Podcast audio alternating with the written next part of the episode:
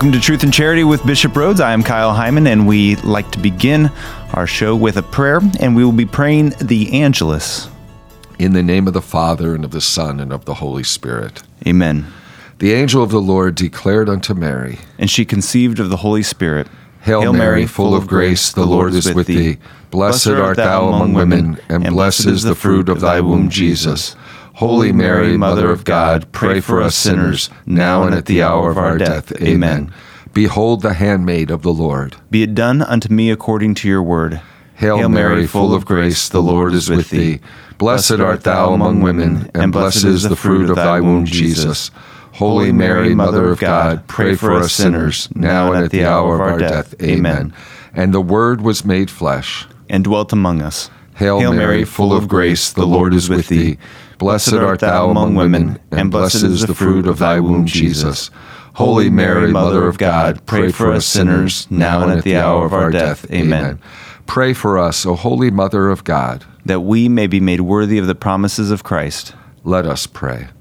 Pour forth, we beseech you, O Lord, your grace into our hearts, that we, to whom the incarnation of Christ your Son was made known by the message of an angel, may by his passion and cross be brought to the glory of his resurrection through the same Christ our Lord. Amen. In the name of the Father, and of the Son, and of the Holy Spirit. Amen. Welcome to Truth and Charity with Bishop Rhoades, brought to you in part by Notre Dame Federal Credit Union. The church is honoring a few especially well known saints this week, and on this episode, Bishop talks about the lives of St. Dominic, St. Lawrence, and St. Clare. Then it's on to the gospel reading for today, which tells the story of a Canaanite woman pleading with Jesus to heal her daughter. Bishop reflects upon the woman's humility and great faith. Then the show wraps up with Bishop answering questions listeners have submitted. If you would like to ask Bishop a question, just go to redeemerradio.com slash askbishop.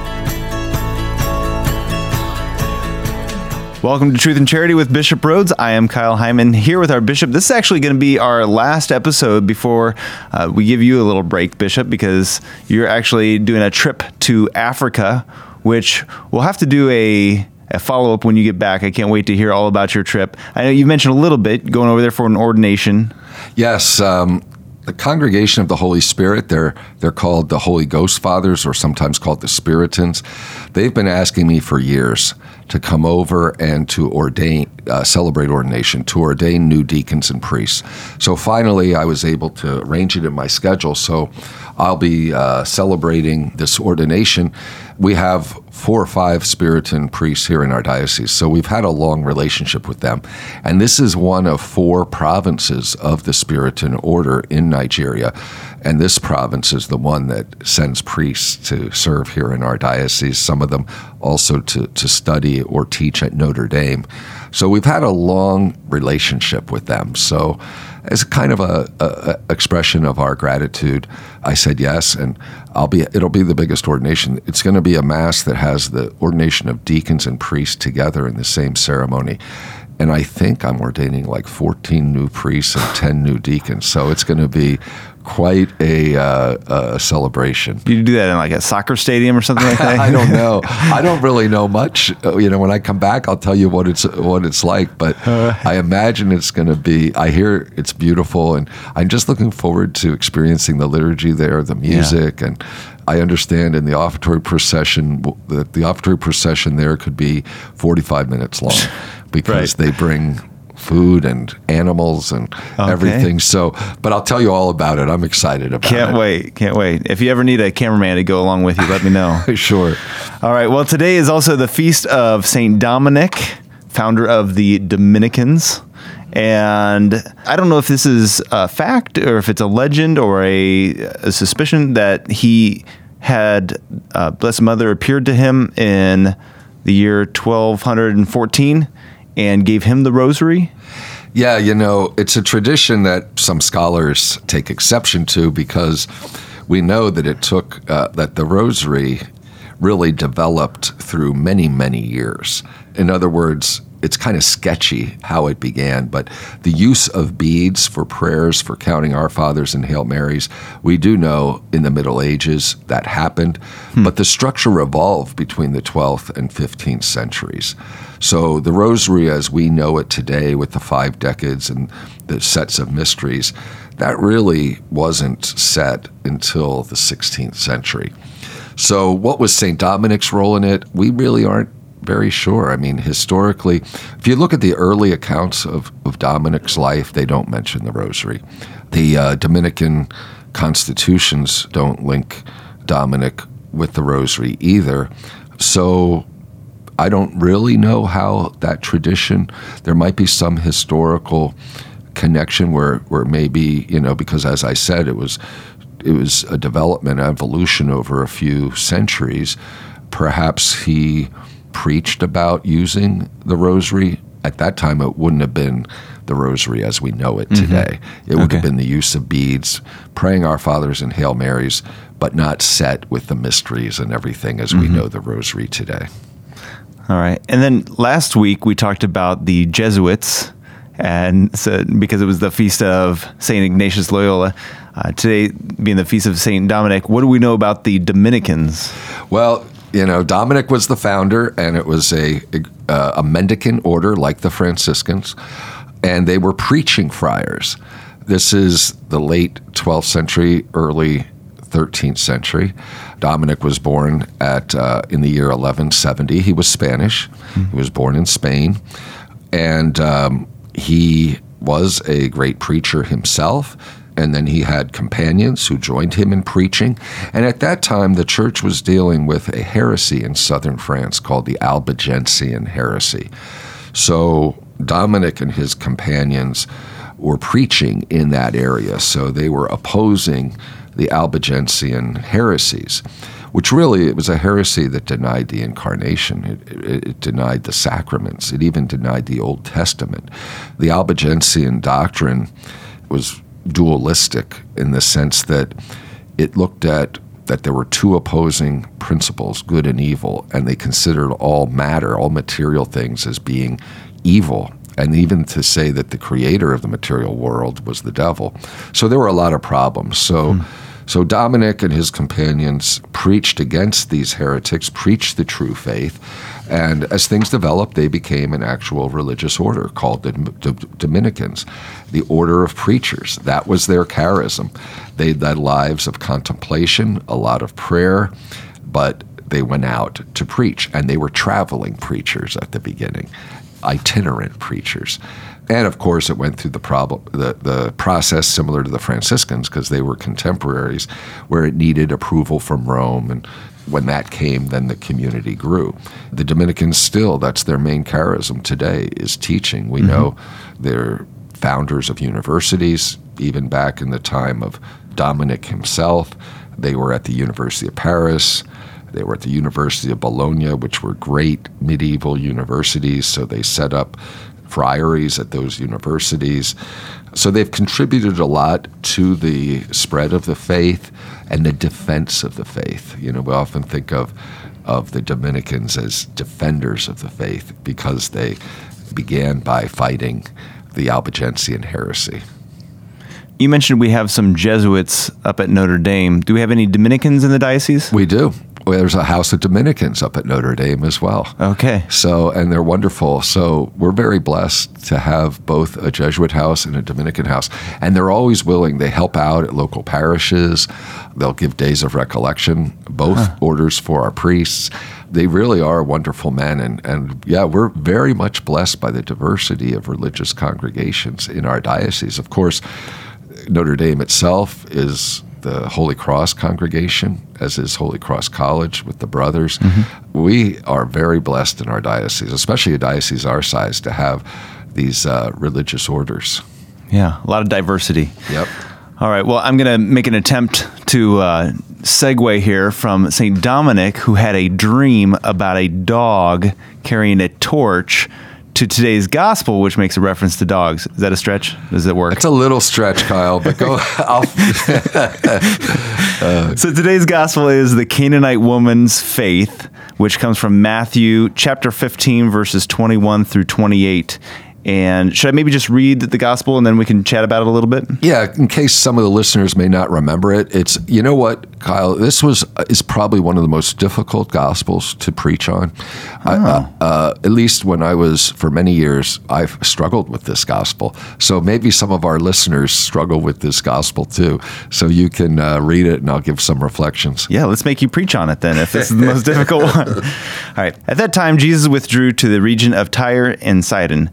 And behold, a Canaanite woman of that district came and called out, Have pity on me, Lord, son of David. My daughter is tormented by a demon. But he did not say a word in answer to her. His disciples came and asked him, Send her away, for she keeps calling out after us. He said in reply, I was sent only to the lost sheep of the house of Israel. But the woman came and did him homage, saying, Lord, help me. He said in reply, It is not right to take the food of the children and throw it to the dogs. She said, Please, Lord, for even the dogs eat the scraps that fall from the table of their masters.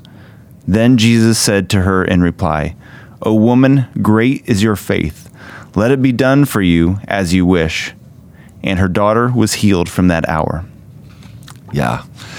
I think uh, why a lot of people find this difficult is it's not the way we would think that Jesus would speak. And I think it's important. I think I kind of learned this through the years that, that our Lord spoke this way, I think, to teach us something. It wasn't that he was being overly harsh towards this woman because what he really wanted to do is hold her up for us as a model of faith. Hmm. So he was really testing her faith. And she kept up even after Jesus, uh, of course, the disciples wanted to, her to be sent away. But the fact that Jesus said it's not right to take the food of the children and throw it to the dogs. The dogs are really a comparison with the Gentiles. And she didn't really take offense at that. Um, She knew that she didn't really have a claim on the God of Israel or the Messiah, but she still believed and she trusted that the God of Israel was good and merciful. So she kept up, and God didn't ignore her plea for help. He didn't abandon her daughter. So I think Jesus was testing her faith. And then, because of her perseverance, he was able to hold her up as a great model of faith and perseverance for us to imitate, to be persistent in prayer like she was. Jesus said a great compliment O woman, great is your faith. Let it be done for you as you wish. And then her daughter was healed. Mm-hmm. So, even though Jesus gave her this trial and his words, it's not right to take the food of the children and throw it to the dogs. In other words, the food of the children of Israel and throw it to the Gentiles. She was so clever in her response. Yeah. You know, please, Lord, for even the dogs eat the scraps that fall from the table of their masters. Oh my goodness, he, she was clever, and her faith was was real. and humility too, right? I mean, Oh, yeah. to to put herself in that situation of, of being willing to just take whatever scraps. Yes, yes, humble faith. All right. I, I suppose also, are we to be that persistent when we pray and ask for something and it's not originally granted? Is there a chance that God might be testing us to see if we persist as well? That's true. Exactly. All right. Well, coming up, we will talk about the Feast of St. Lawrence, patron saint of comedians, and answer questions submitted by listeners right here on Truth and Charity with Bishop Rhoades, brought to you in part by Notre Dame Federal Credit Union. If you're enjoying Truth and Charity with Bishop Rhoades, be sure to check out Redeemer Radio's other locally produced programs, including The Kyle Heimann Show, Dr. Doctor, and Church Life Today. To listen to previous episodes of any of these, go to RedeemerRadio.com and select Audio Library, or download the free Redeemer Radio app onto your smartphone or tablet and listen there. You can also submit questions for Bishop Rhoades to answer on a future episode of Truth and Charity on the app or website. Or if you have a question for Dr. Doctor, a show featuring three physicians from the Fort Wayne South Bend Diocese, you can submit it there too. So don't forget the Redeemer Radio app and website for past episodes of all our locally produced shows. Thanks for listening to and supporting Redeemer Radio as we continue our mission of spreading the good news of Jesus Christ. Welcome back to Truth and Charity with Bishop Rhoades. I am Kyle Heimann, and on Friday, August 10th, we will be celebrating the feast of St. Lawrence, Deacon and Martyr. Can you tell us about St. Lawrence? Great patron saint for our deacons, so we thank all of our deacons. He was one of the most famous deacons in antiquity in the early church. You know, the order of the diaconate really flourished in the first centuries of the church, and then after that, it went into decline for almost a thousand years, and now we have the restoration mm-hmm. of the permanent diaconate at the Second Vatican Council, and now we have deacons serving, uh, a lot of deacons here in our own diocese. But we can learn about this this early deacon, Saint Lawrence. He was the proto deacon of the Church of Rome, the archdeacon. So, in other words, he was a deacon for the Pope and kind of like huh. the head of the deacons. And the Pope at the time was Sixtus II, who was a saint. So, really, the deacon was in charge of administering the church's goods. So, he was like the Pope's steward. He took care of the material things. Kind of goes back to what the Acts of the Apostles talked about. Remember when the apostles chose the seven to help with the charitable work, the waiting, the service at table, the widows who were being neglected.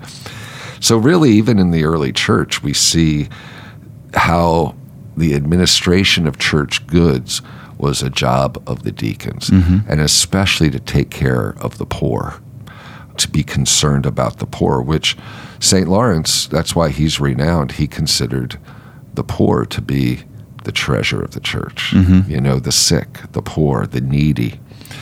Some of the listeners probably know the story. Before he was martyred, he was told to bring the treasures of the church to the emperor. And Lawrence went and gave all the church's material goods to the to the needy, and then brought back the poor themselves to the civil authorities. Uh-huh. And he presented them and said, "This, these are the true treasures of the church." And that's true. Uh, we should remember that. And the service of charity is essential to the church's mission. And the deacons remind us of that the service of charity. He was in deep communion with his bishop.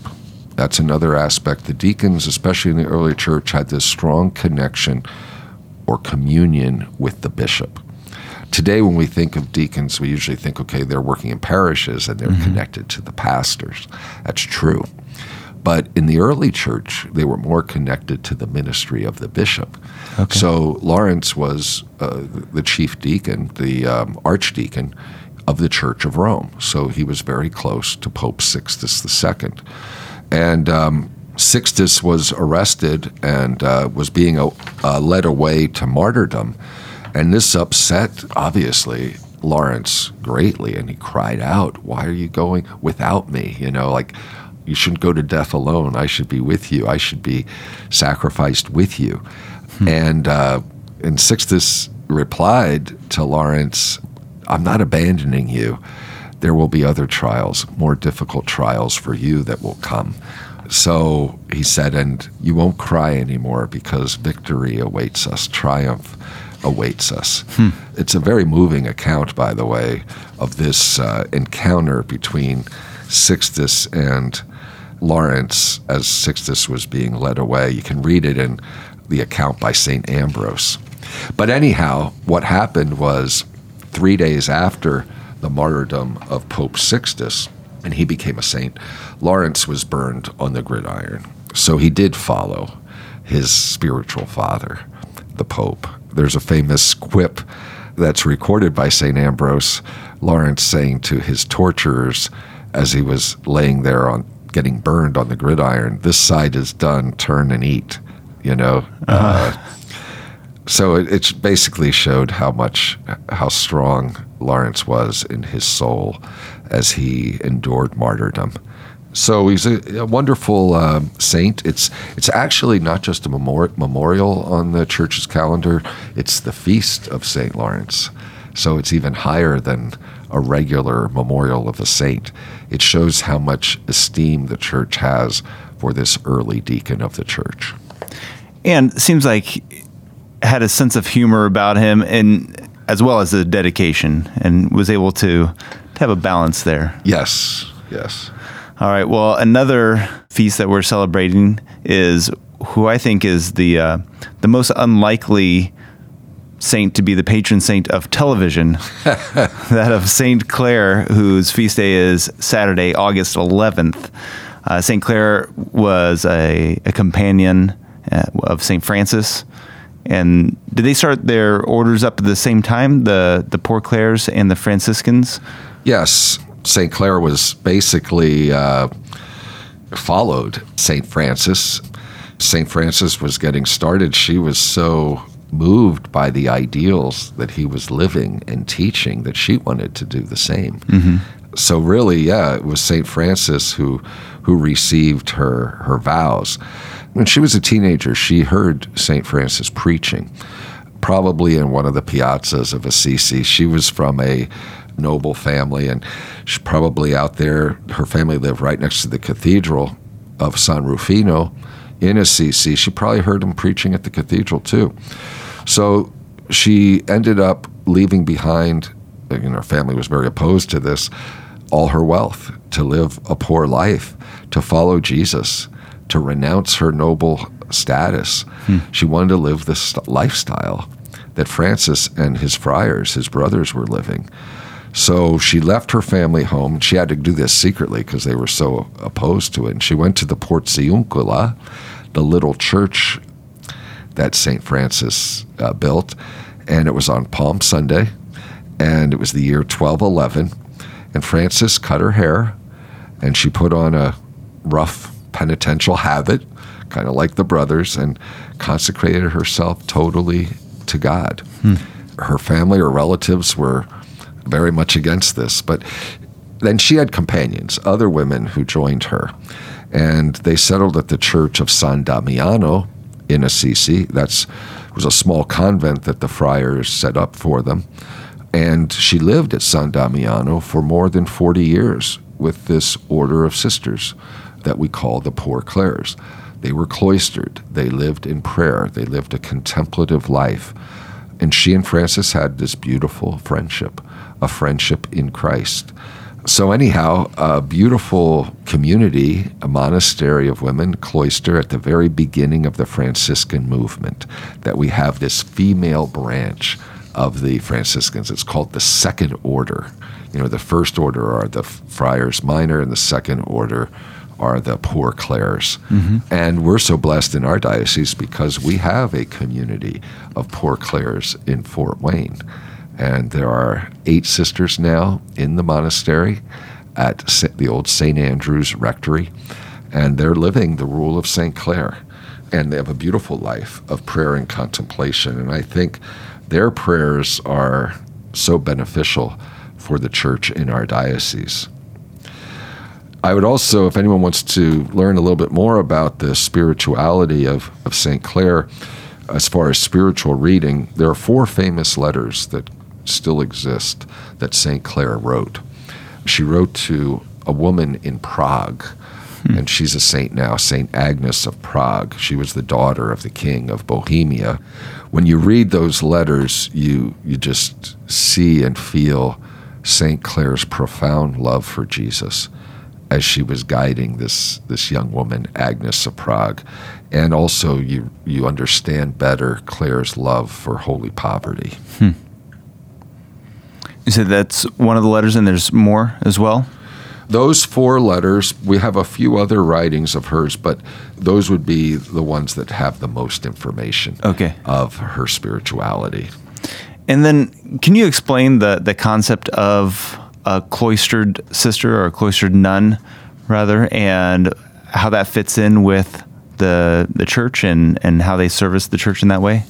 Yes, a cloistered nun is one, they leave the world and they live their whole lives in a cloister, in other words, separated from the world, so that they can devote their whole life to prayer, to contemplation. So they live in community. They provide usually for themselves or others through their generosity, bring them help. They often will have gardens where they'll tend their own vegetables, etc. So, but it's primarily a life of prayer, and they enter very deeply into the mystery of Christ. But they're not. Some people say, "Oh, that means they're separated from the church." I would say no. They're at the very heart of the church. Hmm. You know, it's hard for people to understand. I think, especially parents who, if a daughter is called to the cloistered life, that's such a big sacrifice. That can be so hard that they their daughter will not be able to come home mm-hmm. or visit, you know, because they're living their whole life in the cloister. But there are visits allowed, but they mm-hmm. visit through a grill. Yeah. Uh, the only times the sisters would leave would be, for example, for medical care or needing hospitalization or something like that. But the whole idea is to dedicate one's life to Christ through contemplation. And have you been to Assisi? Dozens and dozens of times. I used to go there when I was a student in Rome. I often went there on days off, uh-huh. and I'd spend an overnight. I used to love hiking in the hills of Umbria, different Franciscan sites in that region. I prayed many, many times at the tombs of both Francis and Clare. Prayed many times in front of the crucifix of San Damiano, the one that spoke to to uh, Francis. Mm-hmm. I also always love to visit San Damiano, and you can see the refectory. You see the chapel where the Saint Clare and the first Poor Clares prayed. Also, their refectory where they had their meals together, and they also showed the room, the dormitory room where where Saint Clare died. So you can see all of that still there, 800 years later.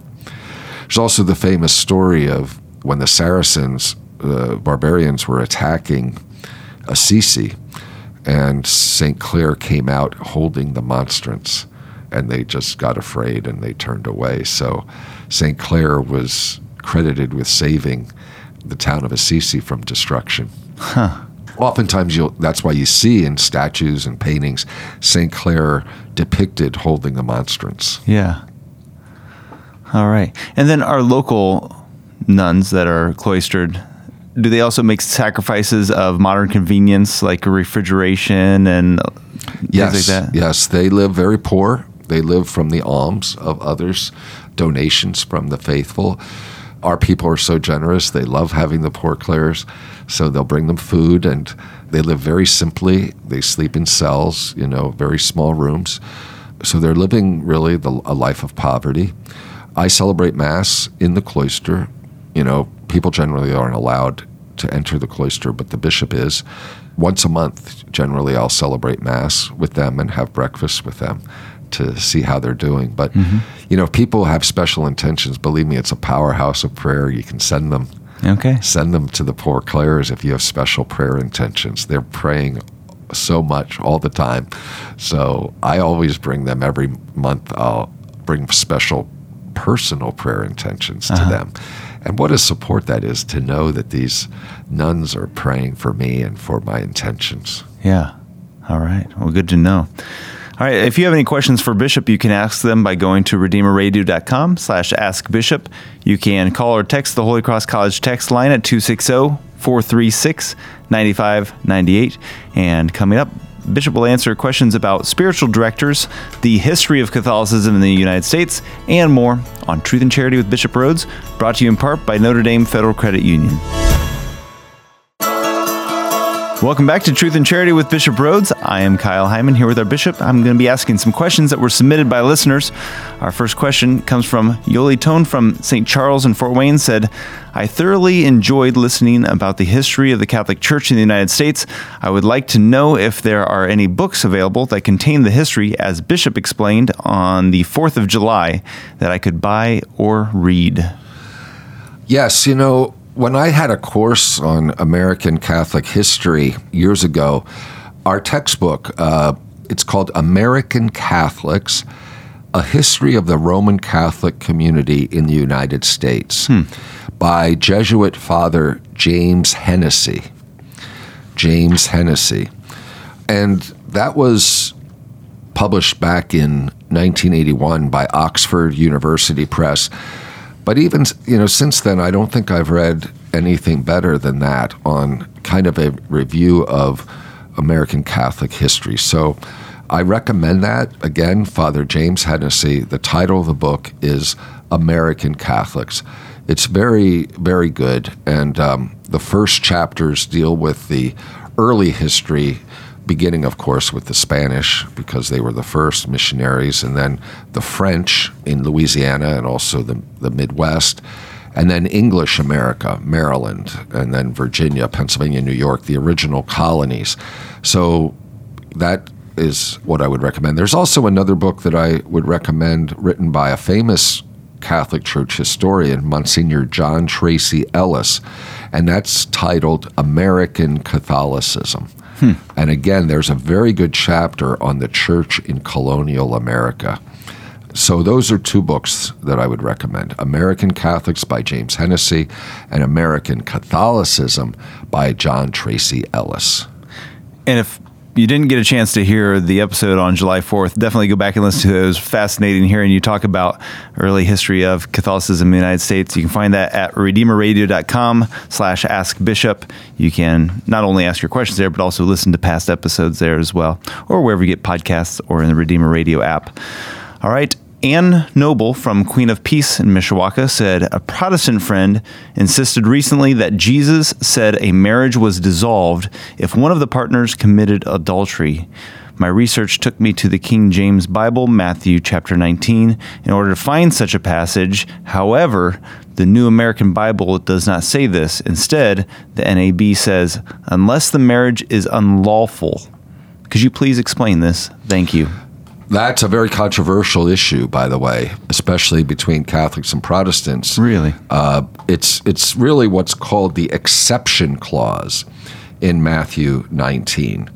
Jesus say to you, whoever divorces his wife, unless the marriage is unlawful, that's the exception. Okay. And marries another, commits adultery.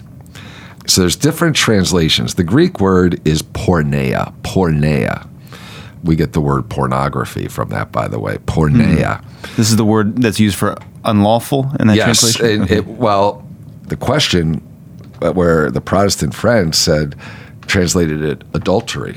Uh huh. Well, we do not believe that. There's another Greek word for adultery, moichao, M O I C H A O. St. Matthew did not use the Greek word for adultery. Hmm. He used the word porneia which generally refers to uh, an illicit sexual union like incest, an incestuous relationship. So some translations will say, except on the ground of unchastity. So there's different translations of that word porneia. But adultery would not be a good translation. There is another word. And that's why we don't consider adultery grounds for an annulment, you know? So, what does it mean? What, what kind of illicit sexual union are we talking about? We believe as Catholics that it has to do with something that would in, have invalidate the marriage from the beginning. For example, an incestuous relationship, marriage between relatives that are too close. That's illicit sexual mm-hmm. union. So one has to be very careful in interpreting this passage and also which Bible translation one is using. Mm-hmm. Um, there's some good biblical scholarship on this whole issue. You can do a search of that word, porneia, but very clearly there were certain marital unions that were prohibited at the time of Jesus in the Jewish relationship like an incestuous relationship. So we believe that's what Jesus was talking about. That's the exception. That's the Matthean exception, the exception in Matthew. A marital practice that we would say made the marriage illicit, invalid from the beginning. That's why adultery is not an exception. It'd be one of these other illicit sexual relationships like incest. All right. And I might caution people doing searches for that word. I'm not sure what it might pull up if you if you Oh, do that's that. true. That's true. All right. Another listener asked, "What is the purpose of a spiritual director? Should everyone have one?" Well, I don't think it's possible for everyone to have one because there's not enough. I know some people do have spiritual directors. It is a good practice, I think. You know, priests are encouraged to have spiritual directors. They help us. Ultimately, our spiritual director director is the Holy Spirit, but it can be a, a person who has training in spiritual direction that helps us in in our discernment, in spiritual discernment in our lives. If we know someone who's wise and holy prayerful himself or herself that we can go to to seek advice, guidance in our life of prayer and living a life of discipleship. But one has to be careful. You want to have someone who truly has, you know, is a good example also and has knowledge about spiritual matters. Mm-hmm. So, not all spiritual directors are priests, but are all priests spiritual directors? That's a good question. I would say no, not all priests, because some priests don't feel, may not feel that they're very good at that. Okay. I would say most priests probably have the ability to give good spiritual direction. Obviously, they've had a uh-huh. lot of training, and but there might be some priests who really don't feel that they have that gift. Is that something that would be taught during seminary? Yes, I had a course on spiritual direction, uh-huh. but oftentimes to be a good spiritual director, it's good to have some additional courses beyond what one would have in the seminary. All right. Well, you can ask your question by going to redeemerradio.com slash askbishop. You can call or text the Holy Cross College text line at 260-436-9598. And we have more questions like, does a rosary need to be blessed? And if Bishop has any fears or phobias, coming up right here on Truth and Charity with Bishop Rhoades, brought to you in part by Notre Dame Federal Credit Union.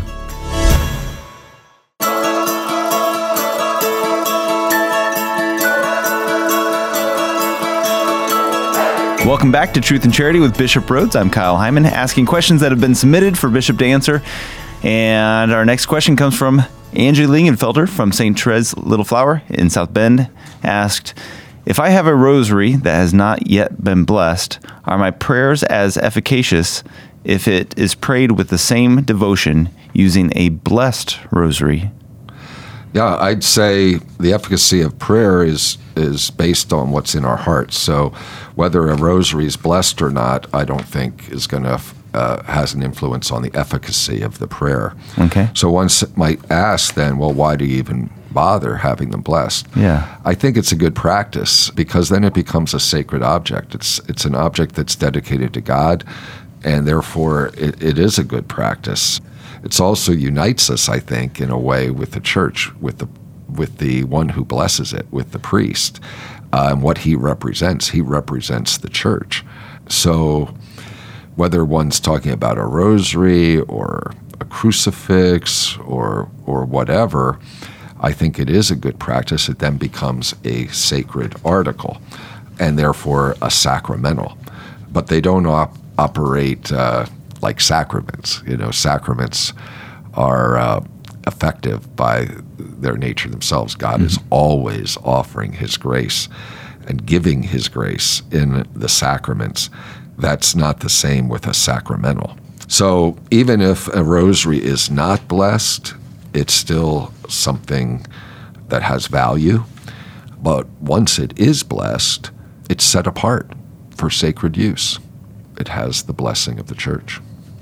All right. What process is Mother Angelica in for sainthood? Do you think she'll be able to become a saint someday? Are there any known miracles associated with her?